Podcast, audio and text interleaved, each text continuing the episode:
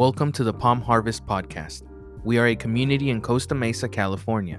To know more about us, visit our website, palmharvest.com. To follow along with today's message, download the Palm Harvest app and click on sermon notes. Thank you for listening.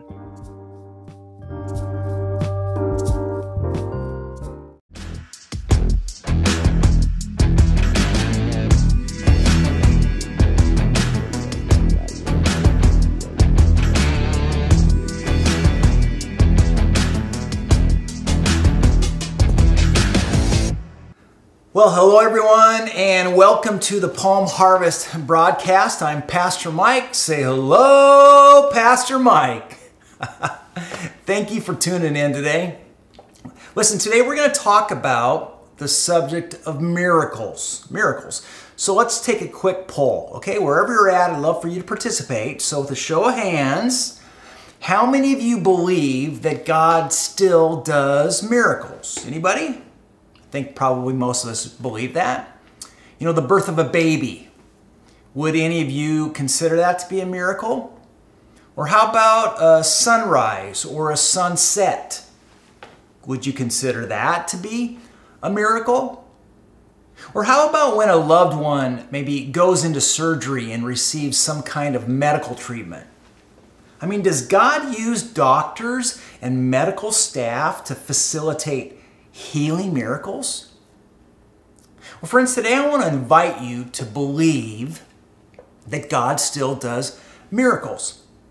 And so, the big idea of our conversation today is this. If you're taking notes in your Palm Harvest app, write this down. And that is miracles are often experienced in community.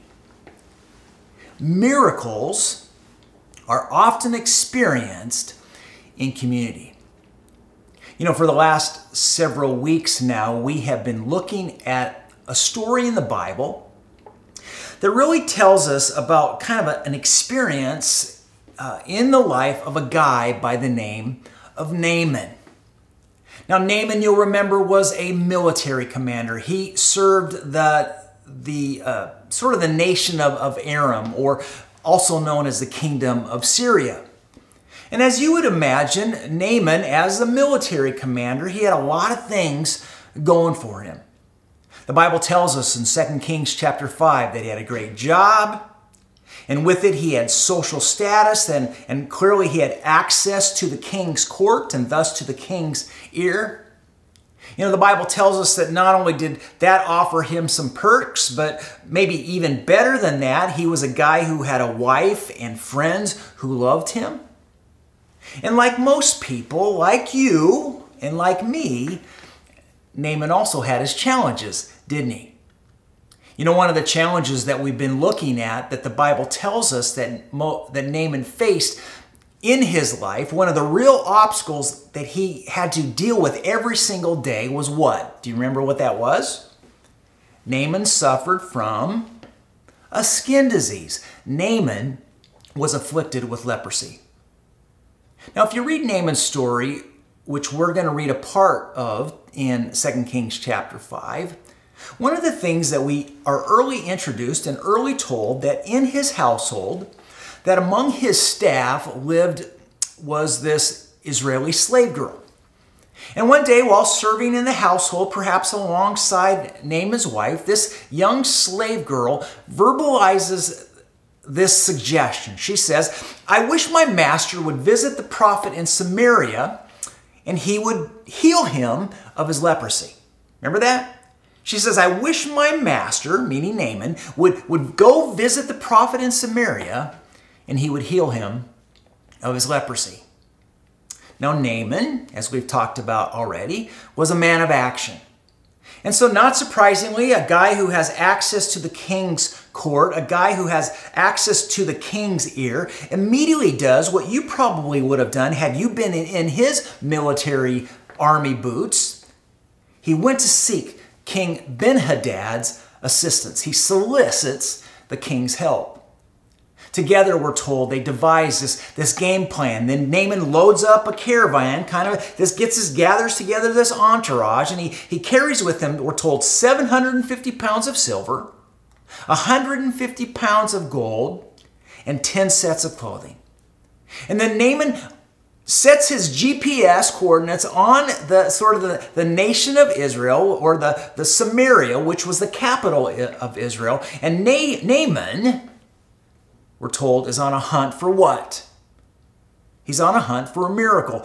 Naaman is in search of a healing miracle. You know the story. You know, I wonder how many of you tuning in today know what it feels like to be on the hunt for a miracle.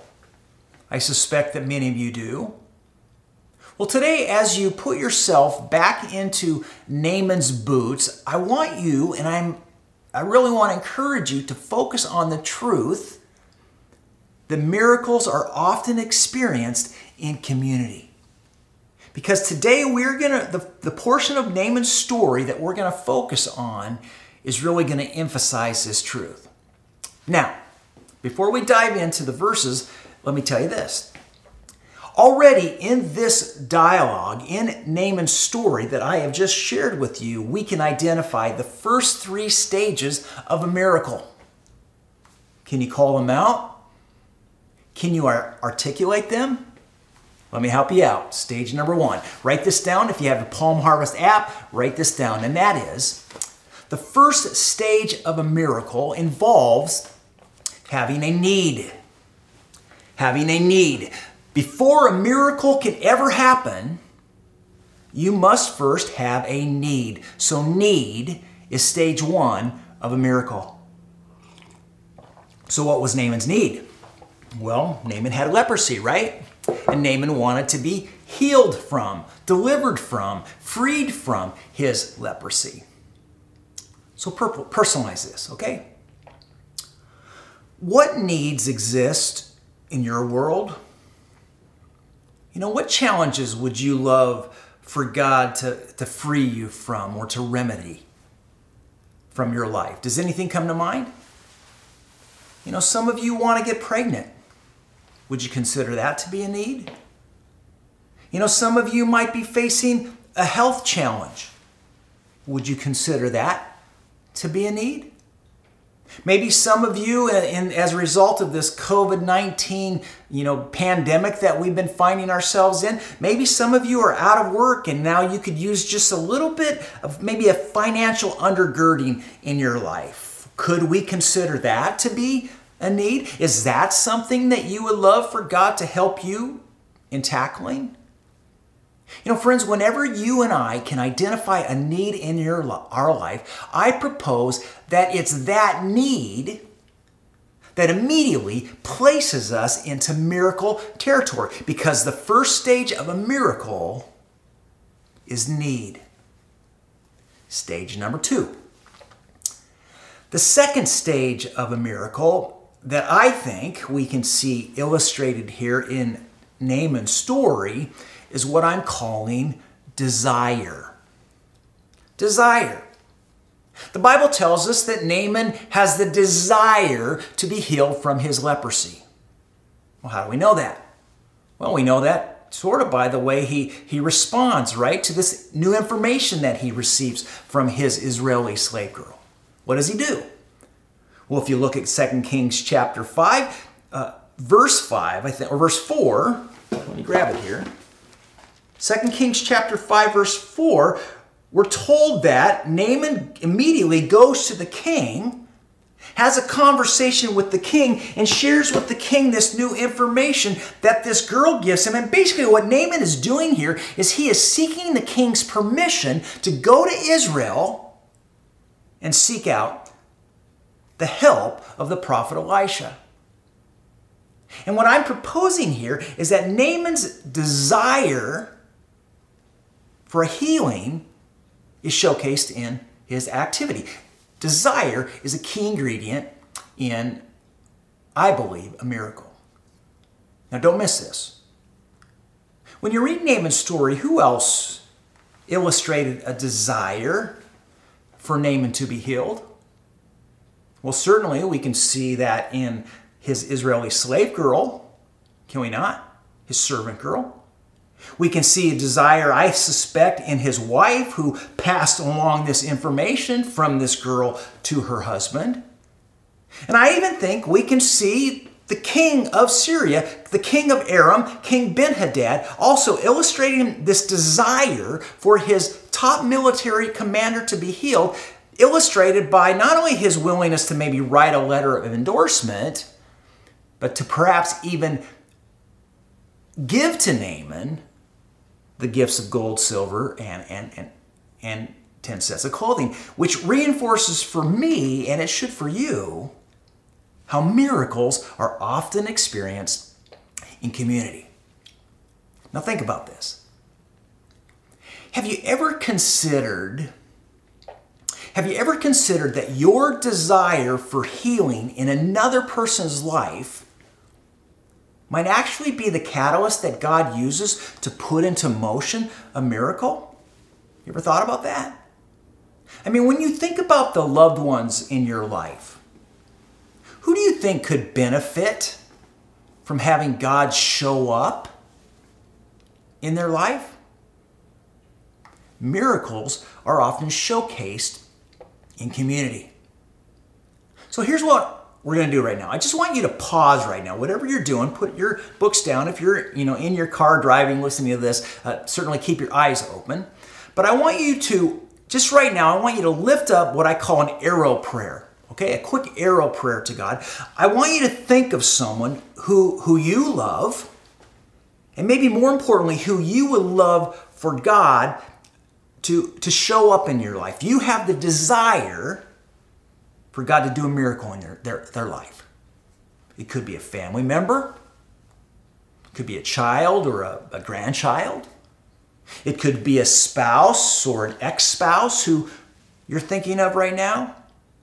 It could be a business partner or maybe even a close friend. Right now, I want you to think of one person who you desire for God to touch. Okay, you got that person in your mind? Now pray this prayer uh, in your heart. If you want to pray it out loud, you can do that too. But it's really simple. You just say, Heavenly Father, right now, I ask that you would touch and you put their name in there, there. Heavenly Father, I ask right now that you would be active in whose life? Desire. God, I have the desire, like the servant girl, like Naaman's wife, and like King Benhadad, I have the desire for you to do something in whose life? Lift that up.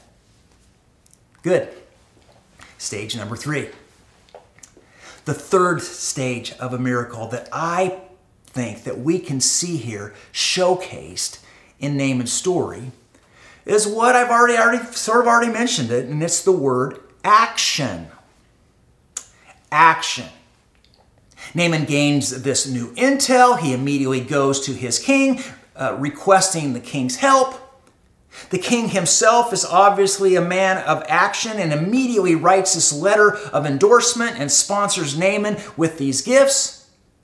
Naaman organizes this caravan. He launches out on this road trip toward, toward Israel. And eventually, we're told, Naaman finds himself on the doorstep at the prophet Elisha's house, and he's waiting which, believe it or not, is an action for God to show up. And here in Naaman's activity, what I see, what I want to offer to you, is how faith and action are intimately related. Need, desire, action.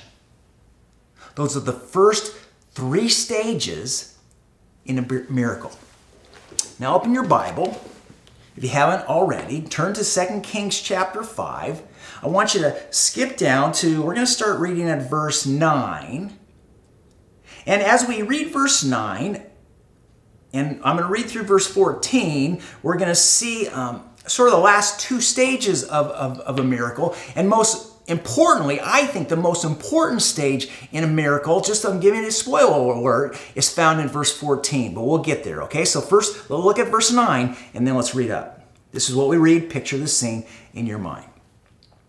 So Naaman went with his horses and chariots and waited at the door of Elisha's house. But Elisha sent a messenger out to him with this message Go and wash yourself seven times in the Jordan River, then your skin will be restored, and you will be healed of your leprosy. But Naaman became angry and stalked away. I thought he would certainly come out to meet me, he said. I expected him to, to wave his hand over the leprosy and call on the name of the Lord his God and heal me. Aren't the rivers of Damascus, the Abana, and the Pharpar better than any of the rivers of Israel? Why shouldn't I wash in them and be healed? So Naaman turned and went away in rage. But his officers, verse 13, tried to reason with him and said, Sir, if the prophet had told you to do something very difficult, wouldn't you have done it? So you should certainly obey him when he says simply, Go and wash and be cured. So Naaman went down to the Jordan River and dipped himself seven times as the man of God had instructed him, and his skin became as healthy as the skin of a young child, and he was healed. One reverse, verse 15. The Naaman and his entire party went back to find the man of God. They stood before him, and Naaman said, Now I know that there is no God in all the world except in Israel so please accept a gift from your servant. We'll talk about that in future weeks. Now, write this down. Stage number four in your Palm Harvest app notes.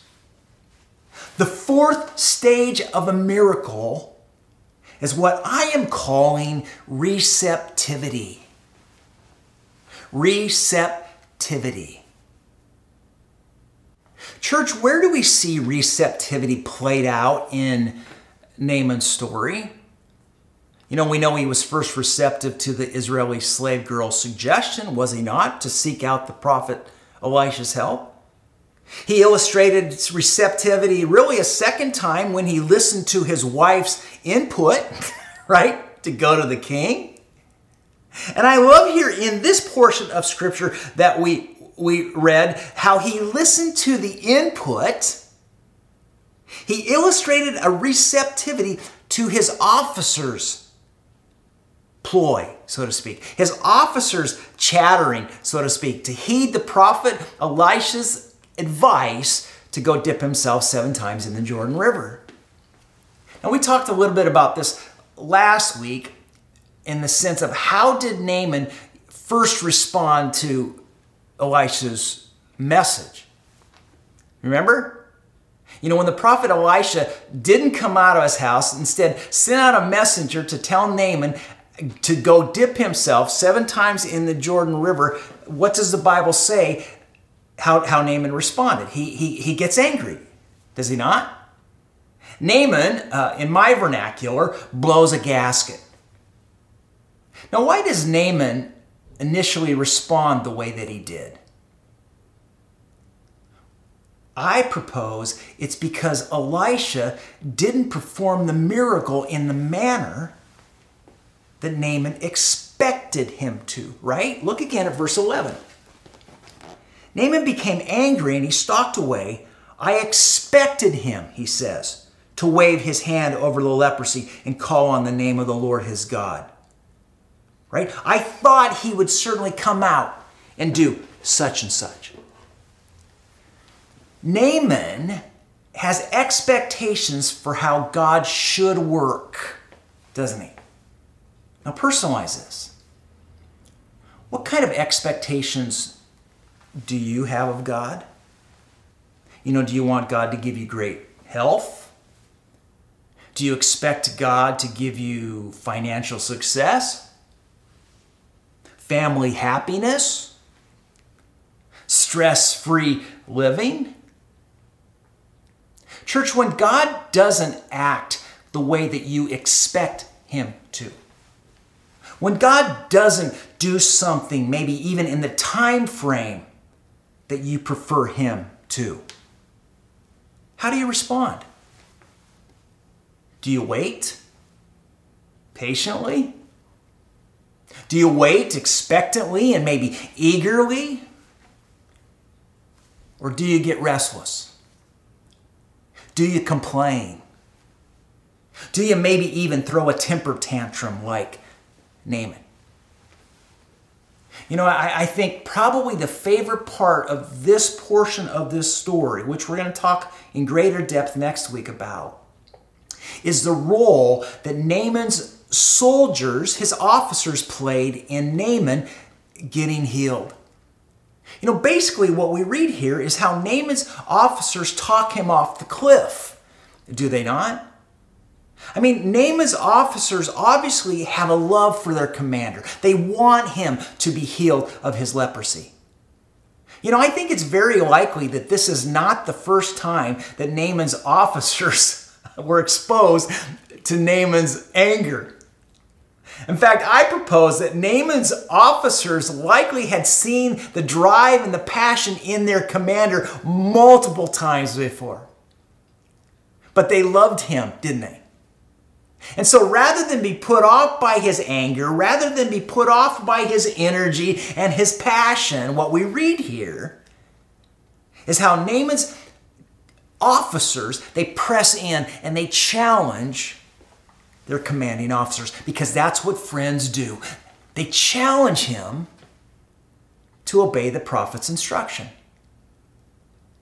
And because Naaman was receptive, stage number four, not only to the Israeli slave girl's suggestion, and to his wife's input, and to his king's help and endorsement, and to his officers' pushback, what we read is Naaman calms down, right?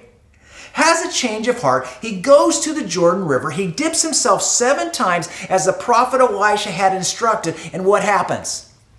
God shows up, does he not? Amen. Hallelujah. Big legs. Woohoo! We're told how Naaman's skin is restored. We're told how Naaman's life and his faith is forever impacted. Don't miss this all because of Naaman's attitude of receptivity. And in so doing, he also illustrates, the Bible also illustrates how miracles are often experienced in community. Now, friends, listen to me. What are the chances that you are on the verge of experiencing a miracle in your life? You know, I wonder if, if, if, you're tuning in today, I wonder if you and I were to sit down in a one on one conversation, and I wonder how many of you would say, Mike, my life is just not unfolding the way I'd like things to go. Things are not just happening as, as, the way I would really love for, for them to happen. And maybe for some of you, you're tempted to give up. Maybe for some of you, you're ready to throw in the towel. And, and, and I, I would ask you, if we were sitting down in, in, in, my, in my living room here is what advice or counsel are your friends telling you? What kind of encouragement are the people closest to you? What are they saying? Anything come to mind? What pushback or what encouragement are your friends offering that maybe up until now you've just kind of discarded? miracles are often experienced in community. And friends, God is going to often work His agenda through the life of those and the influence of those around you. God often works through people, the people closest to us, to accomplish his agenda in, in, in our life. And, and I wonder how many of you tuning in today might be on the very tipping point of experiencing an incredible miracle in your life. So don't give up. Rather, ask yourself, analyze yourself. Are you receptive? Are you open? You know, many of you have learned in your journey by now that how, how God's activity on our life is often counterintuitive, right? We talk about that quite a bit around here at Palm Harvest. I mean, Naaman had expectations for how God should heal him. And when God didn't heal Naaman in the way that Naaman expected him to, he almost walked away. In fact, he did walk away, angry. And he almost missed a miracle. But catch this because of Naaman's humility, And because of his receptivity to the people around him in his life, Naaman's life was restored. Amazing. So I want you to pray another prayer with me. Hands open, heart open, mind open. It's a simple prayer. Just say, Heavenly Father, please help me to practice receptivity. Heavenly Father, please help me to practice receptivity. Good. Excellent. Let's wrap things up. Stage number five. The fifth stage of a miracle that I suggest that we can see here in Naaman's story is, is what I'm calling the word with the word, uh, describing with the word gratitude. Okay, gratitude. That's stage number five, gratitude. I love how in this story, how Naaman's humility is repeatedly showcased over and over and over again. You know, although Naaman is a guy who's at the top of the leadership organizational chart, I think in his story we can see a man who consistently sort of illustrates a tenderness and an appreciation for the people around him, which is likely one of the reasons why everybody around him was in his cheering section and why everybody was working so hard for him to be restored. You know, the Bible tells us in verse 15 that after experiencing complete healing from his leprosy, that Naaman returns to the home of the prophet Elisha to say thank you. Now, we'll talk about that, that encounter in, in, the upcoming weeks about this conversation between Elisha and, and Naaman. But where I want to end on today, and what I want to encourage you to think about today, is you would think that saying thank you to people is an automatic thing that we do. Would you not? But I don't know what your experience in life has been, but sadly, it's not often the case. In fact, if you turn to the New Testament portion of our Bible and you look at a story told in Luke chapter 17, you can read how Jesus heals 10 lepers. And in the process of them being healed, the Bible says that only one guy comes back to say thank you. Only one guy practices gratitude. And Jesus responds to the guy, he, he says, Where are the other nine? Weren't all nine healed? So here's the application for you and for me. When was the last time that you told somebody thank you? When is the last time that you went out of your way to express gratitude to someone? You know, I propose that the person who, who habitually expresses gratitude is the kind of person who is likely more prone to experience miracles in their life. Because, in my opinion, and I think what the Bible illustrates is how gratitude is a frame of mind. In fact, gratitude is closely recepted, uh, closely related to stage number four, receptivity. I think gratitude illustrates a capacity to be other focused I think gratitude showcases a wiring that says, I don't know everything, that I don't have all the answers, but together we can, we can tackle things together. Which is why miracles are often experienced in community. So, in closing, let me remind you that Palm Harvest is a family. Wherever you're tuning in from, whether it be Costa Mesa, California, Mitchell, South Dakota, Brainerd, Minnesota, Tacoma, Washington, Hope, Indiana, Bismarck, North Dakota, wherever you're tuning in from, I just am convinced that this new digital age that we are a part of allows us to be family from multiple locations.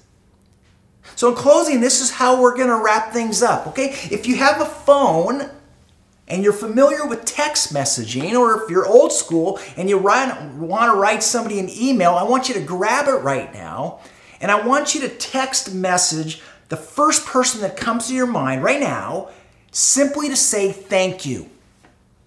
Maybe someone's done something recently that you're grateful for. Maybe someone's been a mentor in your life who just be, God just brought them to your mind, even as I've said that. Right now, take 24 seconds. I'm going to give you a 24 second shot clock. And together, let's practice gratitude. Ready? Go.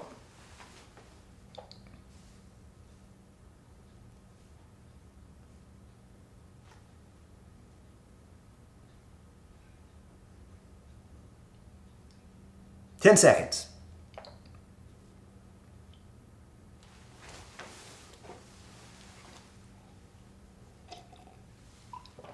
Good. Okay? Good. Don't be worried. Just say thank you. Good. Okay, one more assignment. Now, I want you, if you have on your mobile device, I want you to open up the Palm Harvest app. Would you do that? If you haven't downloaded it yet, then that's your assignment. But for those of you who have, I want you to open up your Palm Harvest app, and when you open it up, you'll, you'll get like a, uh, it'll look something like this, where you'll see broadcast in red up here, and then there's a thing that says sermon notes. Maybe some of you are using that right now. Then it says connect and prayer and, and giving. That's a good box to check on if you've not checked that out. you should check on that.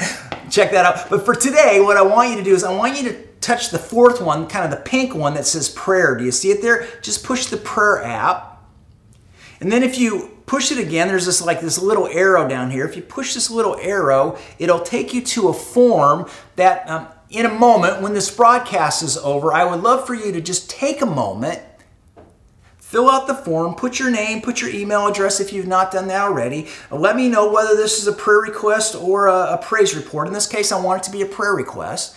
And once you click on the prayer request, it'll give you an opportunity to fill in what miracle you are looking and eager for God to do in your life. Now, once you fill that out and you click submit, that email is going to come to me, and I'm going to have an opportunity to step into your life and into your situation um, as much as you uh, allow me to through what you write. Now, if you want your prayer request to be confidential, we'll honor that. It'll come to me. Beto will see it because Beto and I are on this, you know, we're the recipients of whatever comes through the digital world of, at our church. But aside from Beto and I, we'll keep your prayer requests confidential. But if you would like our staff to maybe join you in prayer, if you'd be open to maybe our board members, a few of our board members to join you in prayer, and I'll be very specific as to who I share things with. I would love to share your prayer request, and together we can pray with each other to God to do a miracle in your life or in the miracle in, in someone's life. Why? Because miracles are often experienced in community. So, what miracle are you hoping God will do either in your life or the life of someone else? I hope you take a moment before you get up from your couch or wherever it is that you're sitting and fill out that prayer request. Will you do that? Good. All right, let's close in prayer. I'm done talking. Enough talking. Let's talk to the Lord. Let's lift up our hearts to Him one last time. All right? Palms open, heart open, mind open, just in your heart or out loud if you're by yourself. Pray this. Say, Heavenly Father, thank you. Gratitude. Heavenly Father, thank you for your activity in my life. God, thank you for the friends that you have put around me. God, thank you for those people that you have placed in my life who are helping me pursue you. God, I am grateful. Thank you. Now let me pray for you. Jesus, I pray today as we wrap up this conversation that you would be active in the life of those who are tuning in today. And Jesus, I pray that for those who are really need a miracle in their life. Those who are pursuing a miracle, either for themselves or for someone who they know. I pray, Jesus, that you would respond just as generously with them as you did with Naaman. Jesus, as we seek to put into practice this week these five stages of a miracle, that we looked at and discussed today. Jesus, we thank you in advance, in faith, that you were going to respond accordingly. So, Jesus, lastly, we just close this prayer together as a family across multiple arenas. We invite you to be active in our life. And Jesus, we ask that you would continue to shape us and mold us and form us into the people that you want us to be. Jesus, it's in your name we pray these things with an attitude and an expectation of thanksgiving. And everybody said, Amen and Amen. Hey, friends, thanks again for tuning in today. I can't wait. I am really eager to, to get your, uh, your prayer requests. As soon as you hit send, my phone's going to start blowing up. And so I'm going to join you, and hopefully others will join you uh, together on your miracle seeking journey. Why? Because miracles are often experienced in what? in community. In community. We're family. Thank you for being a part of my family. Thank you for tuning in this week. And I'll see you all next week. God bless you.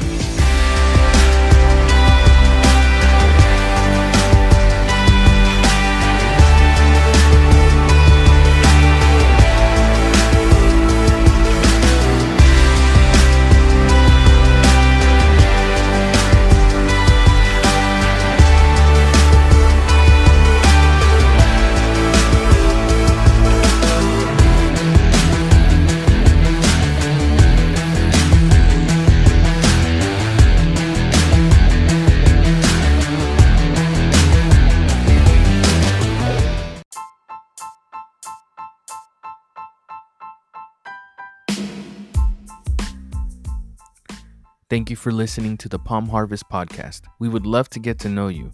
So download the Palm Harvest app for free and fill out our connection card. Your continued support helps us spread hope around the world.